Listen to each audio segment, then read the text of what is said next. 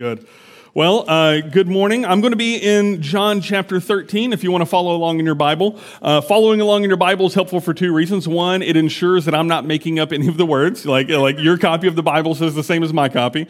Uh, and two, uh, it's a really great way for you to be able to continue to grow beyond just a sermon, beyond just a message, that you, you have some, some framework for that passage. And uh, maybe, maybe you want to read the next chapter that follows it. So it's just helpful for your own studies. We're, we're we're beginning or continuing a series that I accidentally began last week. Uh, I didn't know if we were going to do a series, but as it turns out, I've got like three or four of these left in me. We're, we're doing uh, a gospel tune-up uh, series. And kind of the premise of the series is this, is that most Christians, as they, as they kind of walk through life, if they have problems in their day-to-day life, most of the time it's not an issue of their salvation. It's not an issue of them really missing uh, some new truth. They don't need to go to the mechanic to learn a new thing. What most often tends to to be the case, and I found this in counseling, I found this in uh, just sitting and talking with folks, is they just need to be reminded of a truth that they already knew. It's it's kind of like when you get the car out of the sh- you know out of the dealership, it's working perfect, but over time the the pedal sticks, the lock doesn't work right. Over time, little bits of it kind of fall away, and you just you just take it in and get tuned up, right? And so uh, that's that's kind of our idea is that what we want to do is that we want to look at different elements of the Christian life, the lives that that you know those of you who are followers of Jesus in here, the life that you're trying to lead. And to be honest with you, as, as, you know, the guy on stage, I'll just, I'll just be transparent a little bit. It's hard to just walk one foot in front of another and just be like, this is what Christ, this is a Christ-like life in this moment. Because there are times where I want to be Christ-like, and there are times where like, I just wish nobody knew I was a pastor because I would say some things to that guy who cut me off. But, but that's just the flesh speaking. There, there are times where it's easier and there are times when it's harder. But, but if you want to have a Christ-like life, if you want to live in the gospel truths that you have, then every now and then it's good to just review them. And it's good to maybe, maybe have a little, little bit of a, of a tune-up.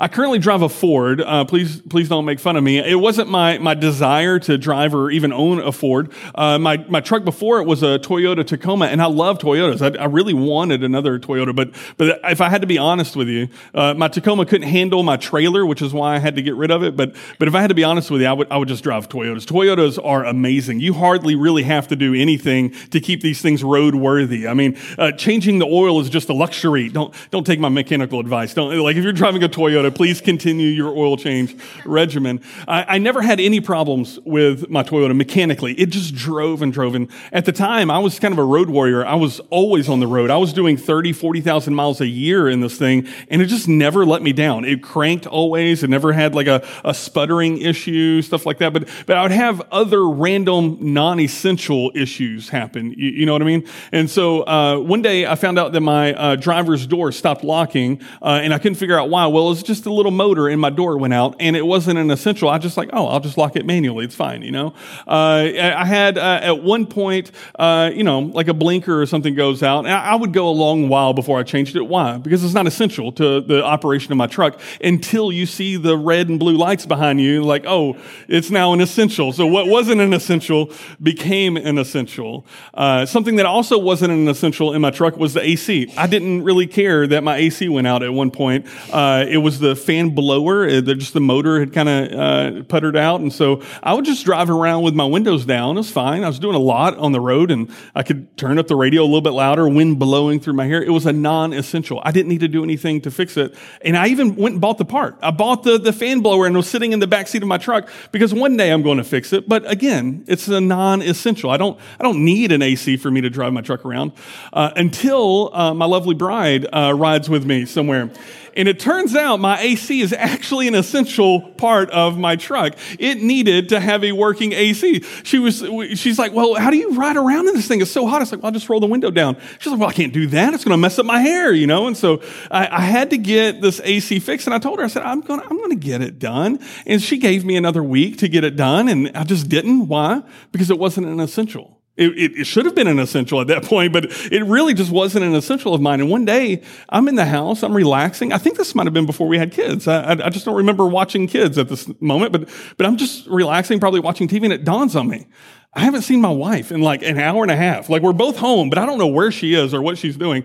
And, and about the time it occurs to me, I haven't seen Ashley in a while. She just comes walking in with like, like, like grease on her hand. She's like, I fixed it. I was like, you fixed what? She's like, I fixed the blower on your truck. I was like, no, you couldn't have, have done that. And it turns out you can learn a lot about YouTube or on YouTube about fixing fan blowers on a Toyota Tacoma. Uh, it wasn't an essential for me, so I didn't care. It didn't have to be done. Uh, but my wife, who is much smarter and wiser than me, is like, no, this this is going to be an essential, and we're going to get it done. I'll let you take care of it yourself. Uh, I didn't, and so it got taken care of on my behalf, and so I had to pay her mechanics fees and all kind of stuff. Sometimes we walk through life, uh, and, and we, when, I, when I talk to, to Christians, uh, there are things that we tend to be debating as to whether or not they are essential to our walk, essential to our faith. And some things that scripture says are absolutely non-negotiable, we take them and we're like, eh, it's a little knock under the hood. It's going to be fine. It still runs, right? It still, it still goes, you know? That what the Bible says is essential, we, we don't get to debate that. It, it is us who needs to correct. Like, is that an essential or is that not? And here, here's the truth. If we're not careful, if we take a thing that is essential to your Christian life and we make it a, you know, it's not, it's not a big deal. What ends up happening is the equivalent of you riding around in your vehicle with a tow truck pulling you around and you're just waving at people pretending that you're doing a great job. At some, like everybody needs a tow truck, right? But, but if you're riding around in a tow truck for like a week or two, just in your Cadillac or whatever behind the tow truck getting drug around town to work and to the grocery store, at some point people are going to look at you and be like, you know, you might want to get that thing looked at. You might want to get it fixed. I want to look at a passage today about loving other people. And like everybody in here is like, oh my gosh, I didn't know that was in the Bible. you know, like everybody, everybody knows that, oh, Christians are supposed to love people. Even people who do not like Christians are like, yeah, you're supposed to love people. Like they, they use it as a weapon. Like you're not, you're not loving others. And, and here, here's the case. Um, loving other people is not like the door lock in my Tacoma or even the AC that I can or can't think is an essential or non-essential. This is basically the engine of the vehicle. For love to not work is basically a broke down car. If, if we're not careful, we take the essential of loving other people and we say, "Oh, it's not a big deal. I don't I don't have to. I can I can objectify that person. I can talk down to that person. I can demonize that person or that group of people or whatever." And in the process, we're, we're like, we're, we're needing a mechanic stat and we don't even realize it. I want to look at, at John chapter 13, uh, and then we'll flip in a moment to John chapter 15. And 13, 14, 15, and like half of 16 is all the upper room. It's the Lord's Supper narrative, uh, if you will. And so if you can, like in your head, just kind of kind of place yourself in, in the in the chronology of, of what's happened. Uh, Jesus, uh, just a few weeks ago, we were doing that Mary, Martha, and Lazarus uh, series. In the third week of that, remember Mary washed Jesus' feet, and it said at the beginning of that that this was six days before the Passover. So we're now a week later. We're six days later. We're picking up uh, the the next part of the story, and it really matters because the author John he he's like, I just finished telling you about Mary, and then I told you some other things in chapter twelve, and now when we pick up in John chapter thirteen, he's like, Hey, remember that foot washing thing because Jesus is about to wash some feet. He's going to talk about loving people, and he's going to make an argument for how essential it is. Um, I'm going to say, uh, if, if, you if you've been around the Bible or, or know something about the Lord's Supper, you know about Jesus washing the disciples' feet. Um, I, I found out, I didn't know this, some denominations consider foot washing uh, um, a, a, basic, um, what's the word I'm looking for? Uh, a sacrament. It's, it's an ordinance that the church does. So at our church, what we believe are two main ordinances, Lord's Supper and baptism, which we're going to celebrate in about an hour. Uh, they have a third ordinance. It's, it's Lord's Supper, baptism, and foot washing, some Protestant churches. Like, like this narrative right here seems to be so foundational some other churches that we look at it, it's like, oh man, Jesus just, just touched some gross feet. Let's, let's kind of back away from it and, and see what we have. So we're a week after Mary washing the feet of Jesus, uh, and we're getting ready for the Passover dinner. Chapter 13, verse 1. It says, Now, before the feast of the Passover, when Jesus knew that his hour had come to depart out of this world to the Father, having loved his own who were in the world, he loved them to the end. During supper, when the devil had already put into the heart of Judas Iscariot, Simon's son, to betray him, Jesus, knowing that the Father had given all things into his hands and that he had come from God and was going back to God, rose from supper. And he laid aside his outer garments and taking a towel, tied it around his waist. Verse five. Then he poured water into a basin and he began to wash the disciples' feet and to wipe them with the towel that was wrapped around him. There is so much going on in just those few verses to, to unpack. First of all, the, the author, John, he really wants us to know that Jesus is very much aware of like the time is coming soon to an end. He knows what Judas has been up to this entire time. The author, John, he really wants us to see that Jesus isn't walking blindly or in ignorance. He knows very well what John, uh, what Judas is capable of and what Judas is about to do and he still walks and and he gets the the foot basin. Um, can just show of hands, uh, who here is absolutely disgusted by feet? You don't want to look at them. You don't want to touch them. None of you. In, in a room this big, it's got to be like fifty percent. I don't like. There's something about like grody, nasty feet that uh, you know, like my kids will put their feet on me. I'm like, bro, like I would rather you throw dirt on me. Please get that nasty clodhopper off of me right now. Feet look gross. People don't cut their toenails like they should. Uh, mostly guys. Um, uh, and then and then you got like the Frodo Baggins thing where guys are just walking around with like hairy toe knuckles. You know, like should you trim that? I'm not. I'm not sure what the rules are on that.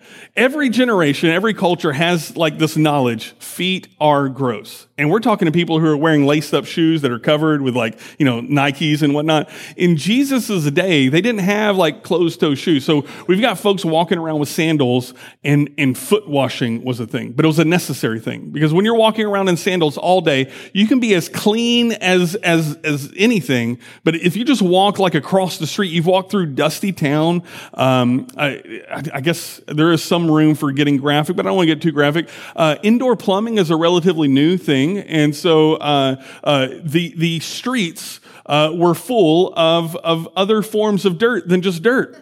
We'll leave it at that, okay? And so to walk around, uh, you just knew that that's just part of walking around. You're walking in nastiness all day long.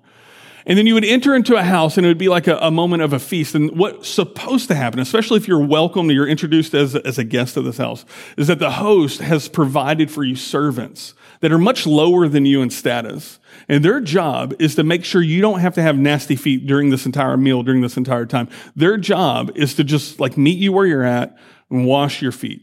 And as they're washing your feet, I, I, I don't know of a, a, modern day equivalent, but as they're washing your feet, you're just carrying on your conversation. You don't like pause what you're doing. You know what I'm saying? You don't like talk to the servant. Golly, they're disgusting. They've touched everybody's feet in this house. Just, you know, okay, yeah, yeah. Uh, you missed the spot. Yeah, uh, tell me. I know. He said what? And like the whole time you're talking over here because this person, this individual who's washing your feet is so far below you in class, it's not even worth your time or energy. It's not that it would have been wrong for you to talk to them, but it wouldn't even cross your mind that you were supposed to. Okay, you, you follow this? It's nasty. It's a nasty job. Jesus is the host of a meal. Not only is he a host, he's, he's, he's getting ready to do this Passover meal, and it's going to be this amazing teaching moment. And, and, and John says Jesus knew that his hour was coming to an end. Like the, the weight of the decision that he was about to make going to the cross was, was happening. He knew what Judas was up to, and he knew that somebody was about to betray him. And with all of that knowledge, he takes the outer garment off and he just gets down to you know less than presentable clothing. Uh, something it'd be like it'd be like you know modern day equivalent would be like he, he went down to boxers and like an uh, undershirt, but he wraps around his waist what was his garment, right? The garment that he was wearing. He wraps it around his waist like a like a towel, and then one by one he just got down and he would he wash somebody's feet, and he takes his his shirt, his cloak, and he starts cleaning, he's scrubbing it off. Yes, it's very disgusting. And, and, and in any other situation, you ignore the servant who's doing this because they're so far below you. But every one of these men have been looking up to Jesus for the last three years. They've called him Lord. They've called him teacher. You've got to know. It becomes like you can hear just a needle drop in the room. It's what is he doing? All 12 of the disciples are there and one by one washes his feet. Quick pop quiz. Did he wash Judas's feet? Yeah. Yeah, he did. This is, this is very key to understanding this passage. Verse 6. He's been washing the disciples' feet. He's, I don't know how, how many he's washed, but he came to Simon Peter. And you gotta love Simon Peter. If you haven't met Peter yet, oh my gosh, you're probably going to like resonate most with Peter. Peter's the guy who is constantly putting his foot in his mouth. And here's one of his key moments where he puts his foot in his mouth. He came to Simon Peter who said to him, Lord, do you wash my feet? Are, are you about to do this to me? Like, yeah, you wash John's feet and Bartholomew's feet. Sure, they were gross, but come on now, you're going to wash my feet? I know what I've stepped in, Jesus. You're going to wash my feet? And Jesus answered him, What I'm doing, you do not understand now, but afterward you will understand. It's a quiet room. Peter's like questioning Jesus, Are you about to wash my feet? And Jesus is like, Just Look, you're going to understand this in a minute. It's, it's a teaching point, Peter. I'm going to teach you something. Let me finish what I'm doing, then I'm going to teach you. And Peter's not having it. Verse 8, Peter said to him, You shall never wash my feet, which is, come on, Peter. Like, have you learned anything about Jesus yet? You've seen him on the Mount of Transfiguration, his face shone with glory. You've seen him walk on water. You walked on water because of Jesus, and then he rescued you. This is Peter who knows who Jesus is. And Jesus is like, Oh, yeah, I'm, I'm doing a teaching thing. I'm washing people's feet right now. And Peter's like, You're not going to wash my feet. I'm not going to let you. Because in Peter's head, it, it sounds really kind of weird and gregarious. Like, why would he even care? But, but you've got to understand, Peter, Peter's already learned to objectify the, the, the people who wash feet. He's already learned that you look down on these people. You Don't look up to these people. And I already look up to Jesus. I can't, I can't wrap my head around. I already have a class of people in my head that can stoop that low. And Jesus doesn't fit that. And so, Jesus, you can't wash my feet. I can't let you. And so Jesus says, Simon Peter, uh, uh, oh, uh, excuse me, uh, Peter said to him, You shall never wash my feet. And Jesus answered him, If I do not wash you, you have no share with me. Peter, if you don't let me do this, go ahead and leave. I'm either doing this and you get to be a part of our group, or you just get up and walk out. If, if you don't let me do this, you have no share with me. And then Peter, he flips the script and he's, oh, well, Simon Peter said to him, Lord, well, not my feet only, but also my hands and my head. I love this. He, he's like, well, if, if, the, if it takes this, you can, you, you like, you want to get the, the, the, the loofah? Okay. We can, we can, we can scrub down.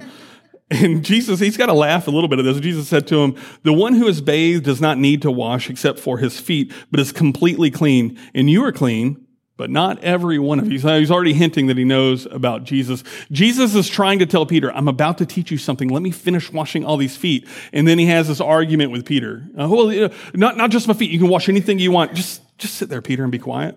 Just let me do what I'm going to do, and you will hear and you'll learn. Verse 11, for he knew who was to betray him. That's why he said, not all of you are clean. John, the author, he really wants us to know that Jesus knows what Judas is about and what he's going to do. And so it says in verse 12, when he had washed their feet, uh, does it say some of their feet? When he had washed only the two disciples that he loves feet, no, he washed all of the disciples' feet. And when Jesus had washed all of their feet, he put on his outer garment and he resumed his place. He, he put on that garment, that nasty shirt. And he said to them, Do you understand what I have done to you? You call me teacher and Lord, and you are right, for so I am. If I then, your Lord and teacher, have washed your feet, you also ought to wash one another's feet. For I've given you an example that you should do just as I have done to you. Truly, truly, I say to you, a servant is not greater than his master, nor is a messenger greater than the one who sent him. If you know these things, blessed are you if you do them. I had to underline that last line. If you know these things, Blessed are you if you do them. I'm, I'm going to continue and then I'll, I'll, come back and explain some of this. I'm not speaking of, of all of you. I know whom I have chosen, but the scripture will be fulfilled. He who ate my bread has lifted his heel against me. I am telling you this now before it takes place, that when it does take place, you may believe that I am he. Truly, truly, I say to you, whoever receives the one I send receives me, and whoever receives me receives the one who sent me. So he's, he's hinting at the Holy Spirit. Uh, that, that comes later in this narrative. Two, two big things have happened here. After Jesus finishes washing all of the feet of the disciples, he says, uh, You call me teacher and you call me Lord. And you're right, I am your teacher and I'm, I'm your Lord. And, and if I'm your teacher and if I'm your Lord, you are not greater than me, but I'm greater than you. Is that right, guys? And the disciples, well, of course. And Peter's like, well, that's why I didn't want you to wash my feet. And he said, be quiet, Peter, sit down. Okay. If I, your teacher and your Lord, am willing to stoop to the objectified, lowest class of people in the room and wash your stanky, nasty feet in front of you, What do you think that means to your status now? What that means to anybody's status who calls on the name Jesus as Lord is that since you are by definition under your Lord, and Jesus says, okay, great, follow me down. Okay, so we're going to be nice to people, right, but keep following me. Oh, we're going to be nice to people who are weak. Yeah, keep following me. We're going to be servants. We're going to wash nasty feet. There you are. This is where I'm going. When you read Philippians 2, in fact, if you want to study something uh, later on your own time, I would, I would encourage you just read chapter 2 of Philippians. And it has this narrative of what Jesus was willing to submit to. Like one by one, he puts down glory in heaven to become human. Not only human, but then, but then a servant of all. But not only a servant, he humiliates himself to the very cross. Like Jesus willingly, knowingly stepped all the way down here. And when you're at the bottom, of the social class, when you're at the bottom of where everybody is objectified, when you're at the bottom of the lowest of the low, where people have looked down on all these people down here, you're at the bottom and you're the Lord of other people, by definition, those who call on Jesus Lord have to say, I am that low as well. I'm willing to go that low and I'm not above anybody else. Peter is going to have the hardest time with this. Peter didn't want to wash anybody's feet. He didn't want anybody to wash his feet. And now Jesus is like, follow me on down here to servanthood. Follow me down to loving people. Let me keep going. Verse 21. After saying these things, Jesus was troubled in his spirit. That word troubled is the same word that we read at the end of the Lazarus story when Jesus saw the pain and the hurt of everybody. It's the exact same word that he was troubled. It's this angst. I imagine it, the next sentence is in red in my Bible uh, because that means that Jesus is speaking. And I imagine what John wants us to know is that when Jesus was troubled, this next sentence, you know, when you're trying to talk and you have a lump in your throat, there's a lot of pain, there's a lot of sorrow, maybe a lot of pressure. Maybe it's that feeling you get when you have to do public speaking and you're just like, I, I don't know if I can breathe anymore. I imagine Jesus' voice changed a little bit. It says that Jesus was troubled in the spirit and testified, truly, truly, I say to you, one of you will betray me. There's just a room of 12 other people.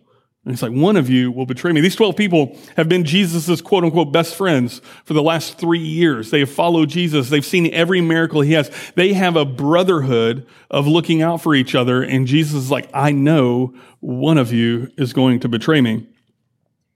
So the disciples looked at one another, uncertain of whom he spoke. You've got to know, like immediately, you're like, is it that snake over there? No.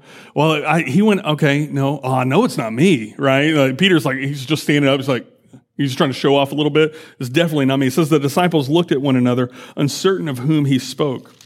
One of his disciples, whom Jesus loved, was reclining at table at Jesus' side. Real quick, uh, just context clues. We're supposed to understand that this is the author uh, that's sitting next to Jesus. So, as imagine the Lord's Supper. Remember, we talked about this a few weeks ago that they didn't sit at the table in chairs; they laid, they reclined at the table. And so, when you're laying, you kind of at a table, you tend to like all your heads are really close to each other. And so, John is really close to Jesus. And it says in verse 24, Simon Peter motioned to him, uh, we assume John, to ask Jesus of whom he was speaking. I love this. Yeah. So Simon Peter, he feels bold enough to look Jesus in the eyes like, you're not washing my feet. I wouldn't let you, right? But then when he's like, oh, one of us is going to, one of us is betraying Jesus.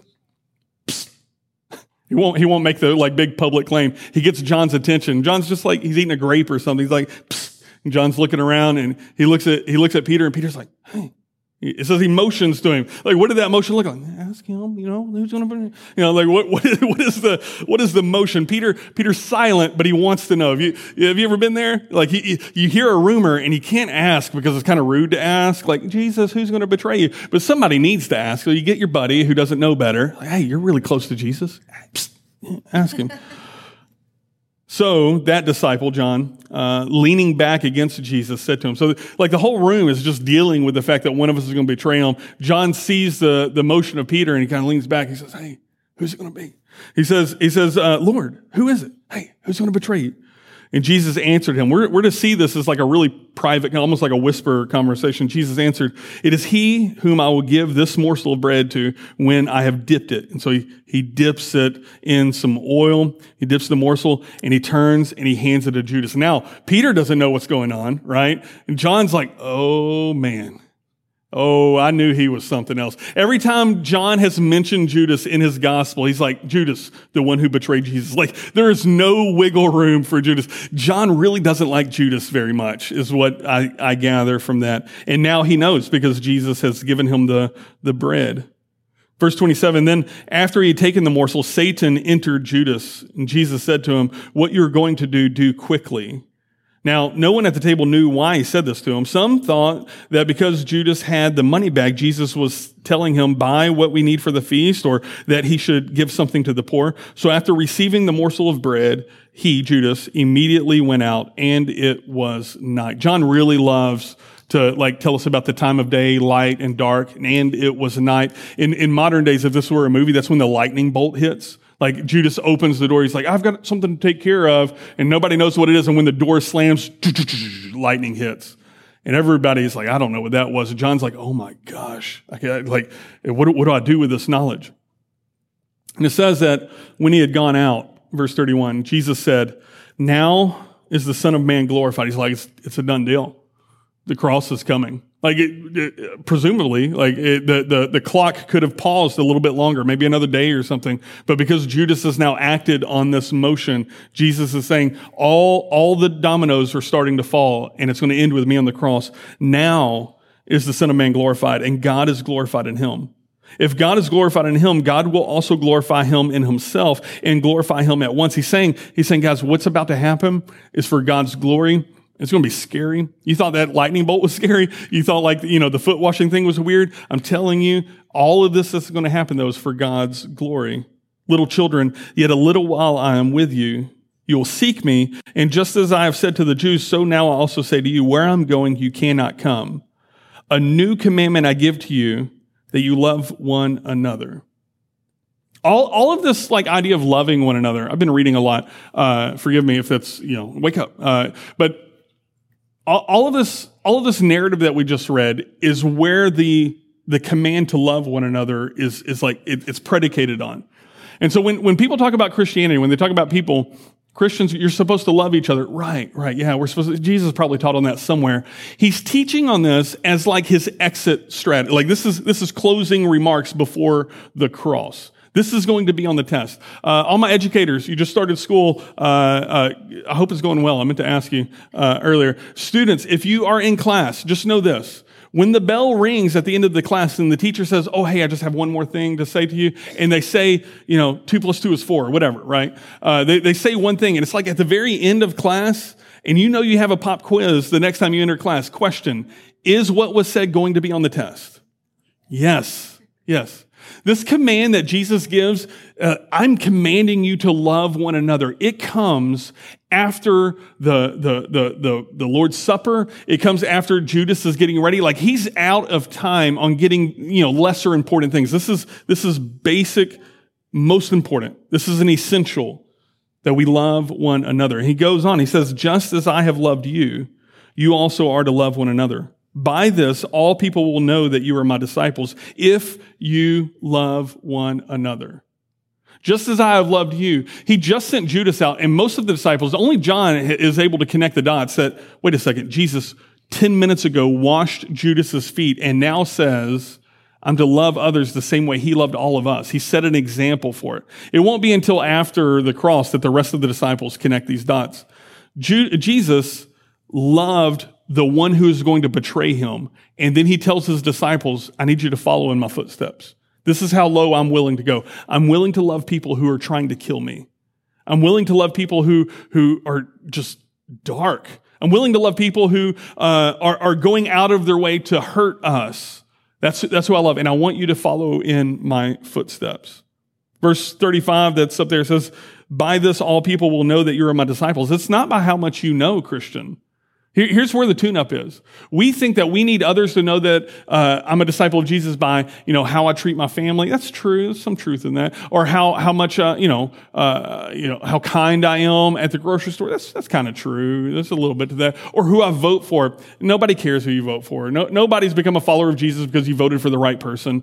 Uh, Jesus says they're going to know you're my disciple by how you love one another. Here's the question, guys. Um, how, how are you doing with loving one another?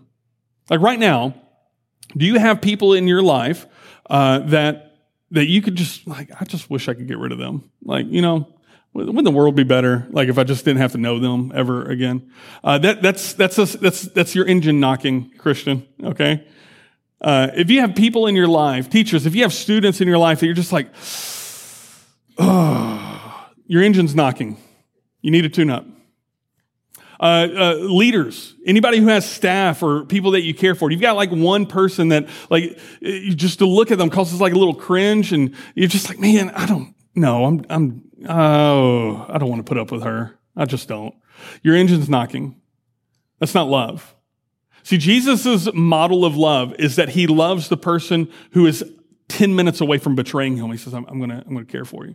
Jesus' model of love later is that as he's on the cross, his last prayer to the Father is, Father, forgive them for they don't know what they're doing. As they're hitting him and striking him and making him die, he's like, they don't even understand. God, please forgive them. This is the model of love that Jesus says, I want you to, to follow. I'm, to run low on time. Let me continue. So Peter, after all this has happened, he's got something to say. God bless him. Simon Peter said to him, Lord, where are you going? that was that was the beginning of the sentence. Jesus has already said, "Hey, I'm going somewhere. You're not going to be able to follow me, and then I want you to love people." And Jesus, uh, Peter's like, "That's not an essential." Yeah, but where are you going? I want to follow you. Like, I want, draw me a map or something. And Jesus answered him, "Where I'm going, you can't follow me, Peter, uh, but you will follow me afterward." And Peter said to him, "Lord." Why can I not follow you? I will lay down my life for you. Why can't I go with you? You're missing the point, Peter. You got to love people. Where are you going? I will lay down my life for you. And I think, I think Jesus chuckles a little bit. Will you lay down your life for me? Are you? Are you sure? Are you willing to lay down your life for me? He says, Truly, truly, I say to you, the rooster will not crow till you've denied me three times. Peter is so sure of his ability to follow Jesus. And Jesus is like, Are you sure you're going to lay down your life for me? Now, we know, if you, if you follow the story at all, we know that Peter denies Jesus three times, right? But, but even before the, that denial, uh, Peter, like, he's ready to kill some dude, right? Uh, when, when, the, when the officers and uh, the other people come to get Jesus from the, uh, um, uh, where was he? Mount of Olives. Peter, he's looking at him like, hey, we're here to get Jesus. And nobody said, hey, Peter, pack a weapon or something. Homeboy had a sword strapped to his hip. And he gets the sword out and he, he, the Bible says that he cuts a guy's ear off. Uh, guys, can, can we just agree that if you're going to pull a sword out and you're swinging it, you're not really aiming for the ear. If you happen to hit the ear, that was an accident, right? Peter wanted to kill this guy, okay? Peter wanted to just split him right, just like a watermelon, just take care of him. And he missed. Why? Because he's not good with a sword. He's just waving it around just like crazy. And it turns out that there's a version of being a follower of Jesus, uh, a follower of Jesus, that is less willing to die for Jesus, but more willing to kill for Jesus. See, Peter says, Are you sure you're going to lay down your life for me? And Peter's like, Yeah, I will. But then he doesn't. He is willing to take somebody else's life for Jesus, but he's not willing to lay down his own life for Jesus. Jesus says, If you're going to be my disciples, my commandment to you, not an option, my commandment to you is that you love others the way that I have loved you. Um, this picks up again in John 15. Uh, John 15 uh, is kind of the same narrative. Uh, I'm going to read through it pretty quickly for the sake of time, but I'm going to start in verse 11. And he says, he's still in the same room, still having the same conversation. He says, These things I've spoken to you that my joy may be in you and that your joy may be full. Christian, listen, uh, the path to joy you're walking around, you haven't had joy in a while. Like, oh, where's my joy? Where's my joy in the Lord? The path to joy is following Jesus' command to love others. He says, I, I, I, told you these things so that my joy may be in you and your joy may be full. He keeps going. This is my commandment that you love one another as I have loved you. Greater love has no one than this, that someone lay down his life for his friends. Jesus is going to lay down his life for them and us. And he's saying, I'm, I'm, imploring you, just like I took that servant's robe and went down to the lowest of low, I'm imploring you, lay down your life for other people, to love them. You are my friends if you do what I command you. No longer do I call you servants, for the servant does not know what his master is doing, but I've called you friends. For all that I have heard from my Father, I have made known to you. You did not choose me, but I chose you and appointed you that you should go and bear fruit and that your fruit should abide so that whatever you ask the Father in my name, he may give to you. I'm calling you a friend and my friends are going to love people the way that I love people. Verse 17, these things I command you so that you will love one another. Uh, I'm, I'm going to stop there. I think there are a few more verses, Lucas, but uh, this idea of loving other people, Christian, listen, it's not optional. It's not, it's not just a good idea. Uh, uh, you know, being a teacher, being an evangelist, uh, people are called to different spiritual gifts and, and th- those things, you see differences. But, but our capacity to love other people, the lowest of people, is demanded of us. And where we fall short, where we find weakness in our own hearts on that, then we know, Christian, how to pray for ourselves. We don't, we, we, we, we refuse to, to make excuses for it. We refuse to tell other people like, well, that's not for you. It's easy to not love them. Go ahead and hate them. And we refuse to fall prey to all of that talk. Uh, teachers, we refuse to fall prey to talking bad about administration. Uh, uh, employees, we refuse to fall prey to dismissing our employers, our leaders who are put over us. Uh, anybody who cares about politics, we refuse to fall prey to objectifying whatever politician it is. Why? Because it's demanded of us by our Lord that we love one another. There was an artist, uh, she has, her name is Kia Kaya or Kia Ora. She's from New Zealand. She has this foot washing series, uh, and uh, I, I, love I love art. I love these pictures. So uh, if we can pull up the, the first set right here, I just want to show you a few of these images that she has. The foot washing series, what she takes is an image of Jesus washing somebody's feet. She just keeps changing who it is. Why? Because Jesus would love that person. And it turns out you don't have to agree with everything that that person believes, thinks, says. They don't, they, they could be literally trying to kill you and you still love them by washing their feet. And so she has the series. It turns out just yesterday, I didn't have it in time to put in the in the sermon, but just yesterday, uh, she had one on uh, Jesus washing Judas's feet and Mary washing Jesus's feet. I wish I had that. So just look it up. But it's called uh, the the foot washing series. You can go to saltandgoldstore.com to find it. Here here's Jesus washing the feet of a convict in orange jumpers as well as a police officer. That neither, neither should be dismissed or written off in society or objectified. Next, uh, recently we had uh, our debate and Roe v. Wade and all, all the conversation on that. And, and we were told uh, we're supposed to hate this group, and this group was told we're supposed to hate this group. And so this artist, she shows you, you know, in the end, you don't have to agree with it, but, but you, you can stoop to love and wash the feet of no matter which side of that debate you happen to be on. And this idea of just objectifying people and demonizing them is not Christ-like. It is not okay to point to a party or a group of people and say they're evil and, and dismiss them. Uh, we should love them. Uh, she has some political ones. Uh, I like these. Uh, there's there's Jesus washing the feet of Trump and Jesus washing the feet of Biden. You will never find which one of these two Jesus would vote for uh, based on Scripture right? But you will find preachers who will say, well, no, Jesus wants you to vote for, you know, that one or, or that one. It just occurred to me that if I had thought about it, I'd have one on the left and one on the right. I would have flipped them around because of politics. But anyway, uh, you, you won't find anywhere in scripture who Jesus would vote for, but here's what you will find is that Jesus says, pray for your leaders, Pray for your enemies. Love those who love you and love those who hate you. To demonize anyone is an unacceptable characteristic of a follower of Jesus. And then she has like outside of like debatable things, she has some some art. Uh, the next one is uh, one side distracted and one side parenting. And so, so many times when, when we talk about like the Gen Z or millennials or whatever, like, oh, they always have their cell phone out. And then, then we, we do this like objectification, right? The older generation objectifies, like, oh, just dismiss. Jesus would have washed their feet. Jesus would have loved them. Jesus loved you before you even knew who he was. Jesus would meet you where you're at, no matter, no matter where you came from, because that's, that's the Jesus that we're talking about. And then you have this mom with kids climbing all over. She can't even pay attention. Kid night, bless her heart. Uh, kids, kids be kidding up there. but Jesus, Jesus is meeting our parents where they're at. He loves you moms that are just swamped. You're swimming in it. The last one I'll put up here, she has hundreds of them. The last one I have is, is really great is, uh, on this side, we have depression.